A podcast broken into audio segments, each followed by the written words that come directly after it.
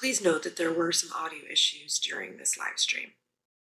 I'm so glad that you're here today with the second part of the series on neighboring. Now, we've had an interesting journey with lives as well. It is a simple command of Jesus that's not always so simple to live. And I think one of the times in my life where I really had to face it the first time when I didn't have a church community and I had to figure out. He moved from Johannesburg, 1,600 kilometers to Cape Town at the end of 2015 to go and start a church. And they call that a parachute drop church plant. We didn't have family there. We didn't know anyone. Community, one we were used to with completely different people. And it was Yolande, myself, and our dog.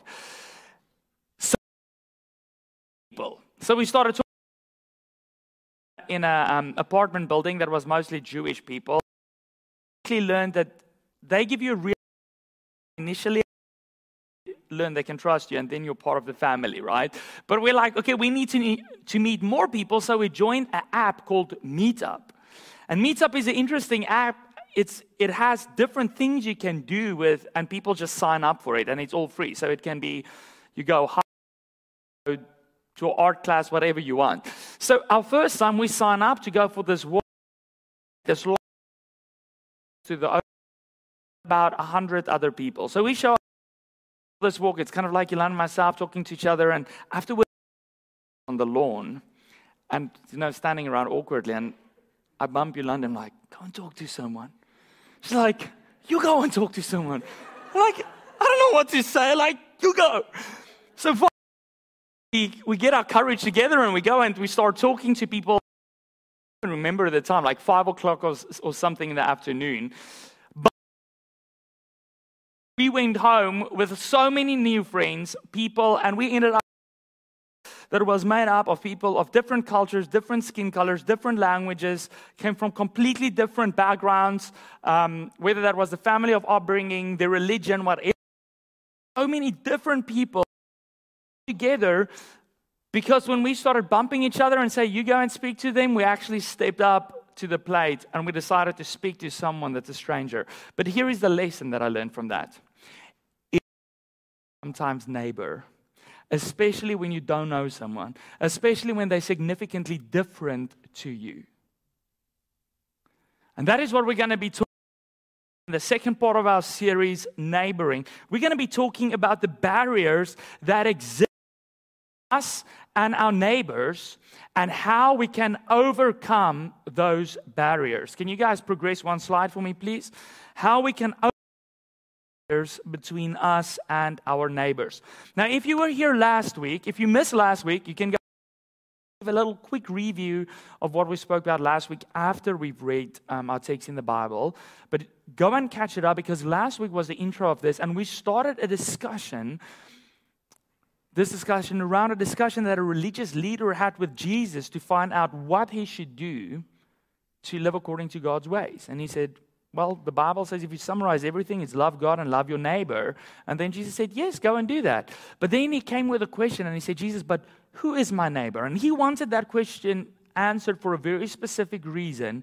And instead of Jesus just answering it with an answer, he actually asked him another question in the form of a parable. A parable is told that has meaning to it. And that's what we're going to read today. So we're going to start again where we started last week and read a little more in between Jesus and the religious leader.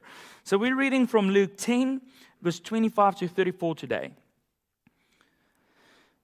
An expert in the law stood up to test Jesus. Okay, so he wasn't just being nice. He didn't just want to know this. He asked, what is to inherit eternal life? And Jesus said, what is written in the law? He replied, how do you read it? And he answered, love the Lord your God with all your heart and with all your soul and with all your strength and with all your mind and love your neighbor as yourself. You have answered correctly, Jesus replied, so do this and you will live. But he wanted to justify himself. So he asked Jesus, and who is my neighbor? And now in reply, Jesus told this parable, this story. Jesus said, a man was going down from Jerusalem to Jericho when he was attacked by robbers. They stripped him of his clothes, they beat him, and they went away, leaving him half dead. A priest happened to be going down the same road. And when he saw the man, he passed by on the other side.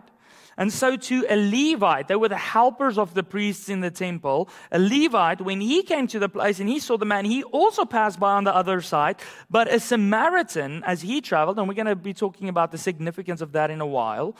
A Samaritan, as he traveled, came where the man was. And when he saw him, he took pity on him. He went to him and bandaged his wounds, pouring on oil and wine. And then he put the man on his own donkey and brought him to an inn and took care of him. That's what we're going to be reading today. Next week we'll continue this parable of Jesus. This man starts this whole parable that Jesus is sharing. He started by a question where he asked Jesus, but who is my neighbor? And the Bible said he wanted to judge. He wanted his neighbor to fit a specific box that he liked, so that he knew it was easy for him to keep that commandment. And last week we spoke a little bit about this. The first problem that we sometimes do when we hear the word neighbor, to love our neighbor, we shrink it down to fit our box. Now this is how the Jewish leaders, the religious leaders saw it back in their day. It was quite easy to say, love your neighbor, your fellow Israelite. The problem is therefore it even more. So they would say, love your fellow Pharisee. So he's tiny that he's like, well, it's easy to love my neighbor. It's all the people I get along with, the people that look like me, the people who speak, think like me. But we said last week, we can run into two other problems, and the one is to widen it too much. My neighbor, someone somewhere in the world struggling with an issue, and it's kind of like, that's the people we need to love, somewhere in China or somewhere in Africa, but it's too far. I feel good. I actually have to do something about this problem, because who can take care of the whole world? That's the second problem. Why? The third problem is that we abstract it. We make it all metaphorical. Jesus asked us to have this kind of metaphorical love for a metaphorical neighbor so that we can bring about metaphorical change. But that's not what Jesus wanted. That's not what God wants of us. He was very clear. What does that mean? It means the people. It means the person living. It means the person sitting at the desk next to yours or the office. It means the person in the class. Person at the same point. It means the person you are in. It means the person that you come across. It is anyone that crosses your neighbor, those physically around us, and we are supposed to love them. But it's hard because there's barriers between us and our neighbors. So today what we're going to do is we're going to look at four barriers that come up in this parable, and I think barriers that are present in all of our lives. And I'm so excited to hear feedback from all of our grace groups, from a lot of our grace group that say, this is really challenging us, but it's also really hard. So I hope you can expose some of the barriers in your own life, and you can go like, maybe I can overcome this barrier too. The first barrier that exists between us and our neighbor is the barrier of personal comfort. If you read the beginning of this parable in verse 30 to 32, three people are mentioned initially. And who are those three people? Probably all of them Jewish people. The first man, Jesus doesn't really give background on him. But he's on his way from Jerusalem, where the temple of God was, back to Jericho. So he probably came from working people. We kind of assume from the Samaritan was like, whoa, what happened? That it was an enemy of the Samaritan, which meant it was a Jewish person. So it was probably a Jew. Who was the priest? Guess what? All that served in the temple. Who was the temple? So law, in the way that the religious leaders narrowed it down, who care for a Jewish man that's been hurt next to the road? Another Jewish person. That makes sense, right? But even if they somehow could, I don't know what nationality this person is. In Exodus 23 verse 4, they had a rule to also love their enemies. In Leviticus 19 verse 34, God to be kind to strangers in the land. In Micah 6 verse 4, I require. So whether they knew this man or not, they care for this man. This priest and this Levite, these two people that were in service of God and the people, they walked past him.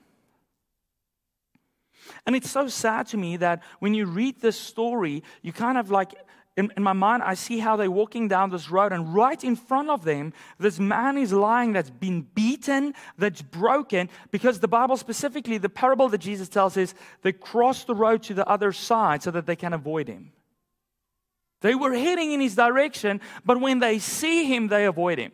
Now, if you've ever heard a sermon on the Samaritan, if you grew up in church, you would have probably, there might have been a valid reason for the priest and the Levite to have avoided this person. Because if someone that did duty in a temple touched a dead body, a corpse, they now were seen as impure and they wouldn't be able to do service in the temple anymore. But that's actually not necessarily a great argument because one, they had the duty to take care of people, to show mercy. But two, the Bible very specifically, Jesus says this man that was beaten went down from Jerusalem to Jericho, about 3,000 feet above sea level to 1,000 feet above sea level. He went down the road. And then it says that the priest also went down the road and the Levite also went down the road. So we can assume that they were probably also heading away from the temple to in Jericho or wherever it might be.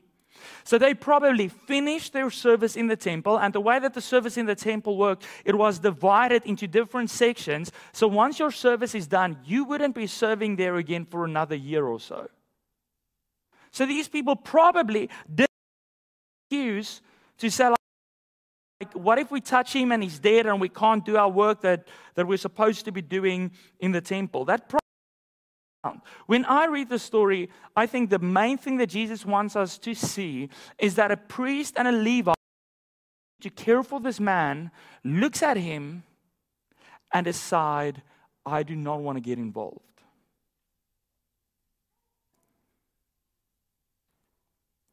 They could have made all kinds of excuses, but they don't. They simply just don't want to get involved. And there's no justification for their neglect.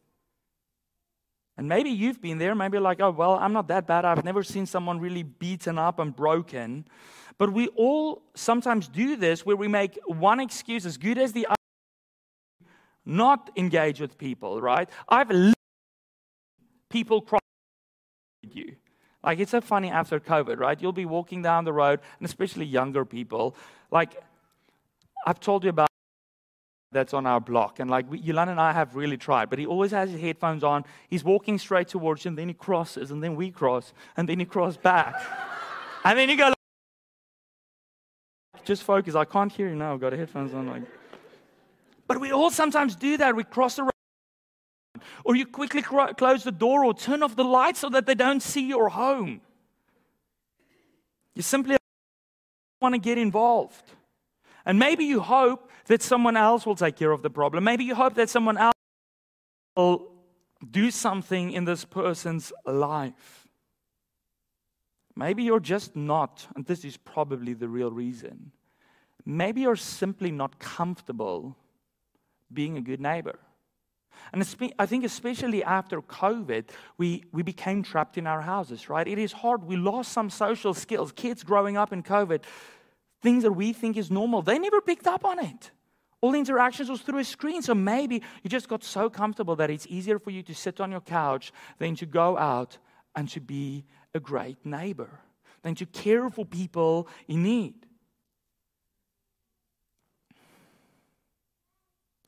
We have conversations like, But how do I feel about the fact to neighbor? No, like, I'm not comfortable with it. I haven't discussed this with my counselor. So I don't know if, like, the effect that it will have on me. So I'm not sure if I should do this. And what is sad to me, just like the priest and the Levi, often what we do is when we hear Jesus telling us that we have to be good neighbors, we make it all about ourselves. But Jesus, I'm an introvert. Jesus, this is out of my comfort zone. I don't want to do that. I don't like it. Like, why should I do it? And our first real standing between us and other people is our selfishness of just being comfortable. I think especially so in developed countries like Canada. Jesus is literally in this story saying, I want someone to cross the road towards this man and help him. I want someone to be a good neighbor, and I want that someone to be you. That is the fulfillment of the law. You see, Jesus didn't say he came to destroy the laws of the Jewish people. He said he came for the fulfillment. So what's the fulfillment like for a Christian? It looks like seeing someone in need and crossing the direction, not away from them. And I know what you're thinking. You're probably going like, but hey, cross the road first. Like, he's more extroverted. I want you to hear this very clearly. Okay, so if you're online, turn up the volume. If you're in the room, listen closely. If you wonder why you're supposed to cross the road first to break the ice and not your neighbor, it's this simple fact. Your neighbor does not have the mandate to do so. If you are a Christian, you have a specific mandate from Jesus to cross the road, to be a good neighbor. They don't need to do it. The world doesn't need to do it. We have the mandate to do it. And great neighbors need to stay that's preventing them from involvement with those around us. So I don't know what your place of comfort might be, but the first barrier that you have to overcome is your own barrier of comfort, of not wanting to get involved, of not wanting to be burdened by someone else. But the second barrier that we read about from verse 33 is when someone else, and that is a Samaritan. And the second barrier I think that we have to cross is the social barrier. See, if you don't know the history, Jewish people and the Samaritans were once one tribe called the Israelites. They had one king, King David, and then King Solomon. And then after King Solomon, the kingdom split in two. It became the northern kingdom known as Israel, and it became the southern kingdom known as Judah. But then in 722 before Christ, the Assyrians conquered the northern kingdom, and part of their strategy was, let's take some of the people out of the country and let's put some other people into the country, because what happens? They started to lose their culture. They started to lose their religion. So some of the Samaritans started to mix up their religion, and they built different temples, and the Judeans fell. Jerusalem is the... So what happened at the end of the day, they actually sometimes had war with each other. And they started to dislike each other to such an extent that we read, for example, in John 8, verse 48, where religious people wanted to give Jesus a bad name. When they wanted to insult him, they called him a Samaritan. It was like a swear word to them. And the Samaritan comes and he disrupts the expectation of this Jewish audience that Jesus is telling this story to, because he breaks the social norms. He breaks the... He goes to someone that hates him, someone that's not supposed to hang out with him, and he says, I'm going to cross the road to be his neighbor. Why? Because we read in verse 33 that his heart went out to him. Literally, he looked at a man and he said, it is a man completely different to me, but I have pity on him. And I wonder how this parable that Jesus shared rocked the boats of the people around him, the religious leaders, like, how could Jesus speak about this Samaritan being a nice guy, right? But we all live with certain social norms based on the groups we're in. And it creates prejudice in all of our hearts. So think about it for a moment. Your culture, the culture you grew up in, that shaped certain ideas of how you think of people of other cultures and other skin colors and other languages. The religion you grew up in probably shaped your idea of what people are like in other religions. If you're a Christian, the church that you grew up in, the specific denomination, shaped your view of how you interact with other Christians of other denominations that have differences to you. We all are influenced by social norms that we grow up in, and it creates prejudice in our life. And then we add the fact that we have 24/7 access to news. Like, I can take my phone out now and, like, I know everything that's going on from Russia to China to South Africa to Canada, right? And what it does is it creates even more anxiety, because now, with all of the constant news that's constantly telling us how bad certain people are, it just heightens that, and I become more and more afraid of my neighbor that doesn't speak like me, that doesn't do things like I would do. And then we make all of these assumptions about culture and ideologies and religions that keep us from befriending other people. But Jesus was telling the story, and he's basically saying, God doesn't want your social norms to determine who your neighbor will be. That's why the Old Testament defined it as, it's your enemy as well. It is the stranger in your country, the person that wasn't a believer in God. He asks us to cross barriers of divide and to love, to see that need in someone and to meet that need right there, to care about people.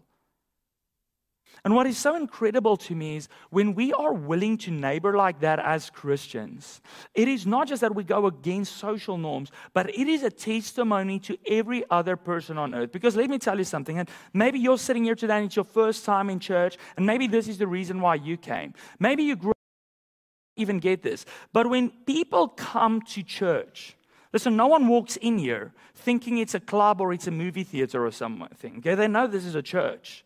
So when people walk in here on a Sunday, they don't come in here looking for a place that's the culture. Something that's alternative. They don't need more doom and gloom. They don't need more pessimism. That is everywhere in the world around us. When we go to church, looking for possible love and for hope and for grace. That's why people look for Jesus, because in him, that is what the good news is about. We find something that is so contrary to what the world teaches. Completely different. Great neighbors. Being a great neighbor means that you need to disrupt social norms that prevent involvement with those around you. So whatever social norms there might be in your own life that's preventing you from being a great neighbor, you need to identify that, and you need to say, I need to let go of this in order to be a great neighbor, to meet people's needs where they are at. This is a barrier that we encounter, and this is probably one barrier that we all face, is the time barrier. See, in verse 34, he was probably a businessman traveling from city to city, because we read later as well that he's coming back the same route. Maybe he was a wine and an oil salesman, we don't know, but he's traveling and he's a man in need, and he breaks out of his comfort zone, he breaks the social norms, and he goes and he stops. He interrupts his journey to take care of someone in need. And this wasn't just like one, he stopped and he fixes this man up. Then he puts him on his donkey, a place where he can rest, and he spends time with him there. And then he's saying, I will come back. So he's literally taking of his time. He's interrupting his own time to take care of him. And what's interesting is the exact same thing. Jesus had plans of how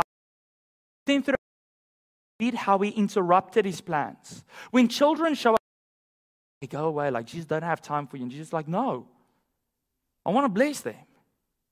When Jesus is on his way to heal someone and a woman touches the seam of his robe to experience healing, and Jesus stops to speak with her.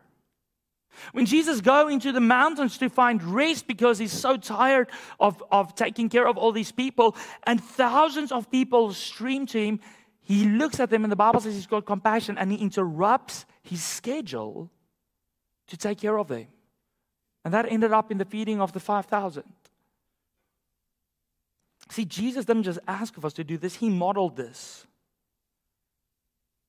And in our world, the problem is we value production and results and activity more than we value relationships.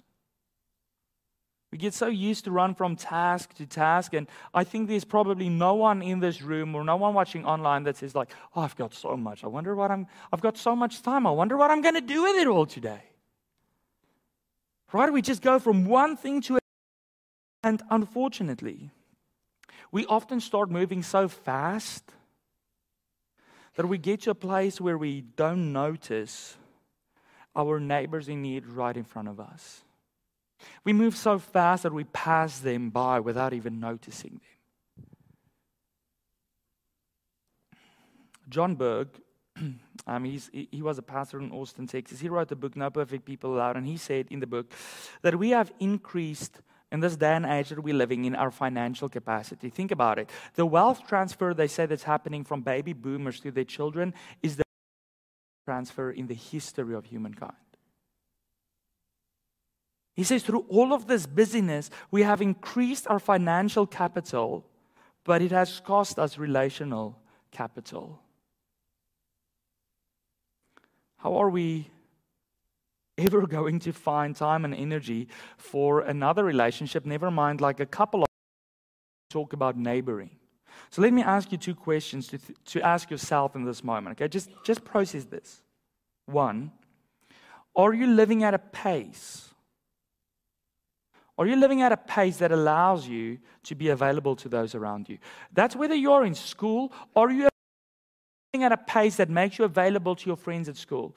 Whether you're at work, are you living you're available to your co-workers?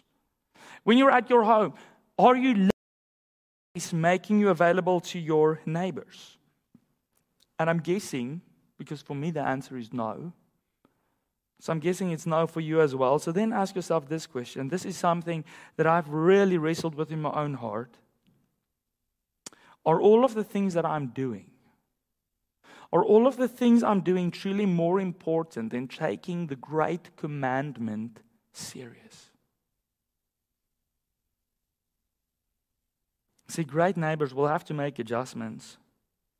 And God might be calling you to say no to some time wasters and some good things in your life to focus on what is really important. Maybe He's asking you to stop binge watching or to turn off the video game or to stop going to so many sports events or to say no to things at work, to have more relational capacity. Jesus is literally through this story telling us that we need to develop flexibility for those around us, just like the Samaritan had flexibility in his schedule for that man. Be interruptible. It is being inconvenienced by being interrupted. Just this week on Friday, a friend said, like, for Louis. And we spent some time together that meant so much to me. And I want to tell you, a mindset that is of others, that is what you need in order to be a great neighbor. So that's the third thing we have to overcome. Great neighbors need to be interruptible by those around them. And then our fourth and our final barrier, and I think this is another one, and maybe to a smaller extent, because this is probably the easiest one to achieve without a lot of effort. The fourth barrier is our investment barrier. You see, this Samaritan, when he came across this man, he invested in his life. He sacrificed for this man, not only with, but he was his wine. And whether that was his own wine or stuff he was going to sell, why wine? Because the alcohol acted as a disinfectant. Then he poured oil on this man. Why? Because that acted like a salve to soothe his wounds, right? Then he put him on his donkey, which meant that he had to walk to Jerusalem, Jericho, whatever was closest. He had to walk there and guide this donkey with this broken man on his back. Then he spends time with him at this inn, and we're going to read it. And afterwards he says, by the way, I'll come back for this man. I'm like, what does he have? He's got the responsibility that God asked him to have to be a great neighbor.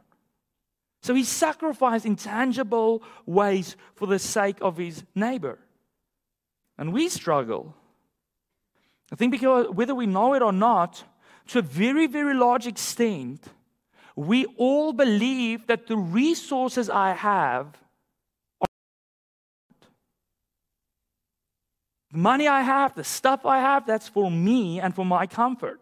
But it's interesting, in Genesis 12, when God starts to journey with Abraham, God says, Abraham, I will bless you. One of the reasons why God says, I will bless you. I will bless you to be a person. It's not so that you can just live in comfort. It is so that you can be a blessing to your neighbors. It says all the nations on the earth will be blessed through you.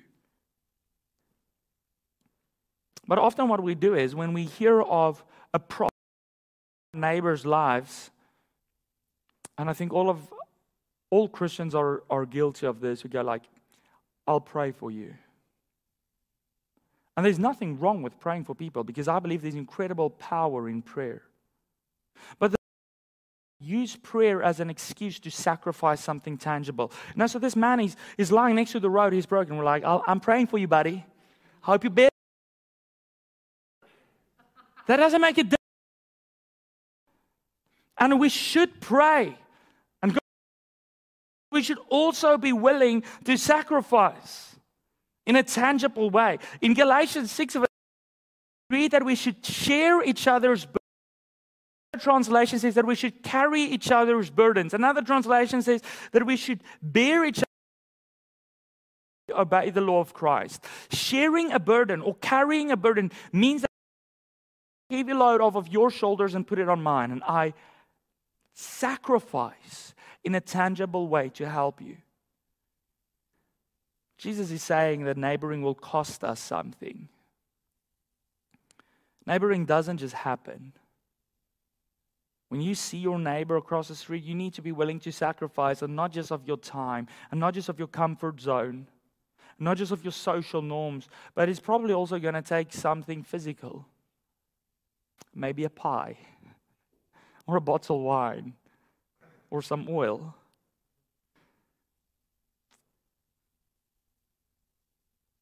And again, if you say, Louis, but what about my neighbor? Can't they? I brought them a pie last time. They haven't brought me something back. Okay, let me just remind you again. You have a mandate to love your neighbor. They do not. It's not about what they do. It's not about an eye for an eye. It's about what Jesus has asked us to do. And I'm not saying by this, have no boundaries with your neighbors, okay, whoever they might be. Next week, we're going to be talking about how to build a relationship and even some healthy boundaries. But great neighbors, to be a great neighbor, you need to be willing to invest in those around you. How do I do it? How do I get to a place where I'm willing to cross the barriers? And I want to close with this. It's about living like Jesus. And this is how simple it is. If you're like, Louis, I know these barriers are in my life. I don't have the time. I have all. Like there's so many things that's preventing me. How do I live like Jesus? Simple. Keep the main thing the main thing. And the main thing here is loving God with everything you are and loving your neighbor as yourself. That is the main thing. That's where we start. If you truly love Jesus, that's where we start. We don't do it to gain God's approval. We spoke about this last week. We have His approval when we follow Jesus. We have forgiveness for our sin. But because we love Jesus, because of His love, it becomes the outflow of our life. Let me tell you, if you don't purposefully choose to love your neighbor, the choices will be made for you. Your comfort will make the choice for you to not go to your neighbor. Your prejudice, your social norms will make the choice for you. Your time will just be filled up with stuff. The choice will be made for you. There's a great book, if you ever want to read some more about like practically how to be a neighbor, called The Art of Neighboring. And in that book, they said this: we can only do a few things in life really well. Okay, hear this again. We can only do a few things in life really well. It's a good idea to make certain one of those things is what Jesus says is most important. Okay, one more time. We can only do a few things in life really well. It's a good idea to make certain that one of those things is what Jesus says is most important. It's not easy to love your neighbor. I struggle with that a lot as well.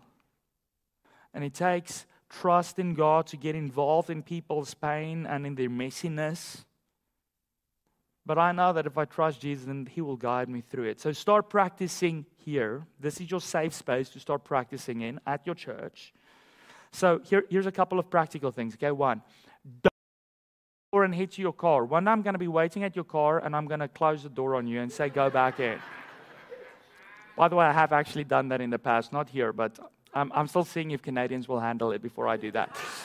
So just run out, stay a while, have a coffee, speak to someone you don't know. If you see someone standing on their own, I know this is going to be so weird. You're going to give your wife an elbow and say, go and speak to them. She's going to be like, no, you go and speak to them. And then you just both go, okay? So don't just go. Yourself. Secondly, join a grace group. This is our final week of grace groups for this semester. Then we have 2 weeks. In the next 2 weeks, we'll be opening up sign-ups for grace groups. That is a great place in a safe environment to not only talk about this and figure out how we live the way Jesus wants us to live, but to actually love people. Okay, so here, this week, go and knock on your neighbor's door. Take them some wine or some oil. Okay, be a Samaritan. And then if you didn't get one of those Easter invites, there's a ton of them at the info desk. Grab them. If that's the easiest, invite their kids to Easter egg hunt. You don't even have to give them Easter eggs. Like, we'll provide. Just invite them. But find ways this week to overcome some of your barriers and say, I'm going to be a great neighbor. Let's pray. Oh, Jesus, You ask us to fulfill the law in ways that puts us so out of our comfort zone, that is so countercultural.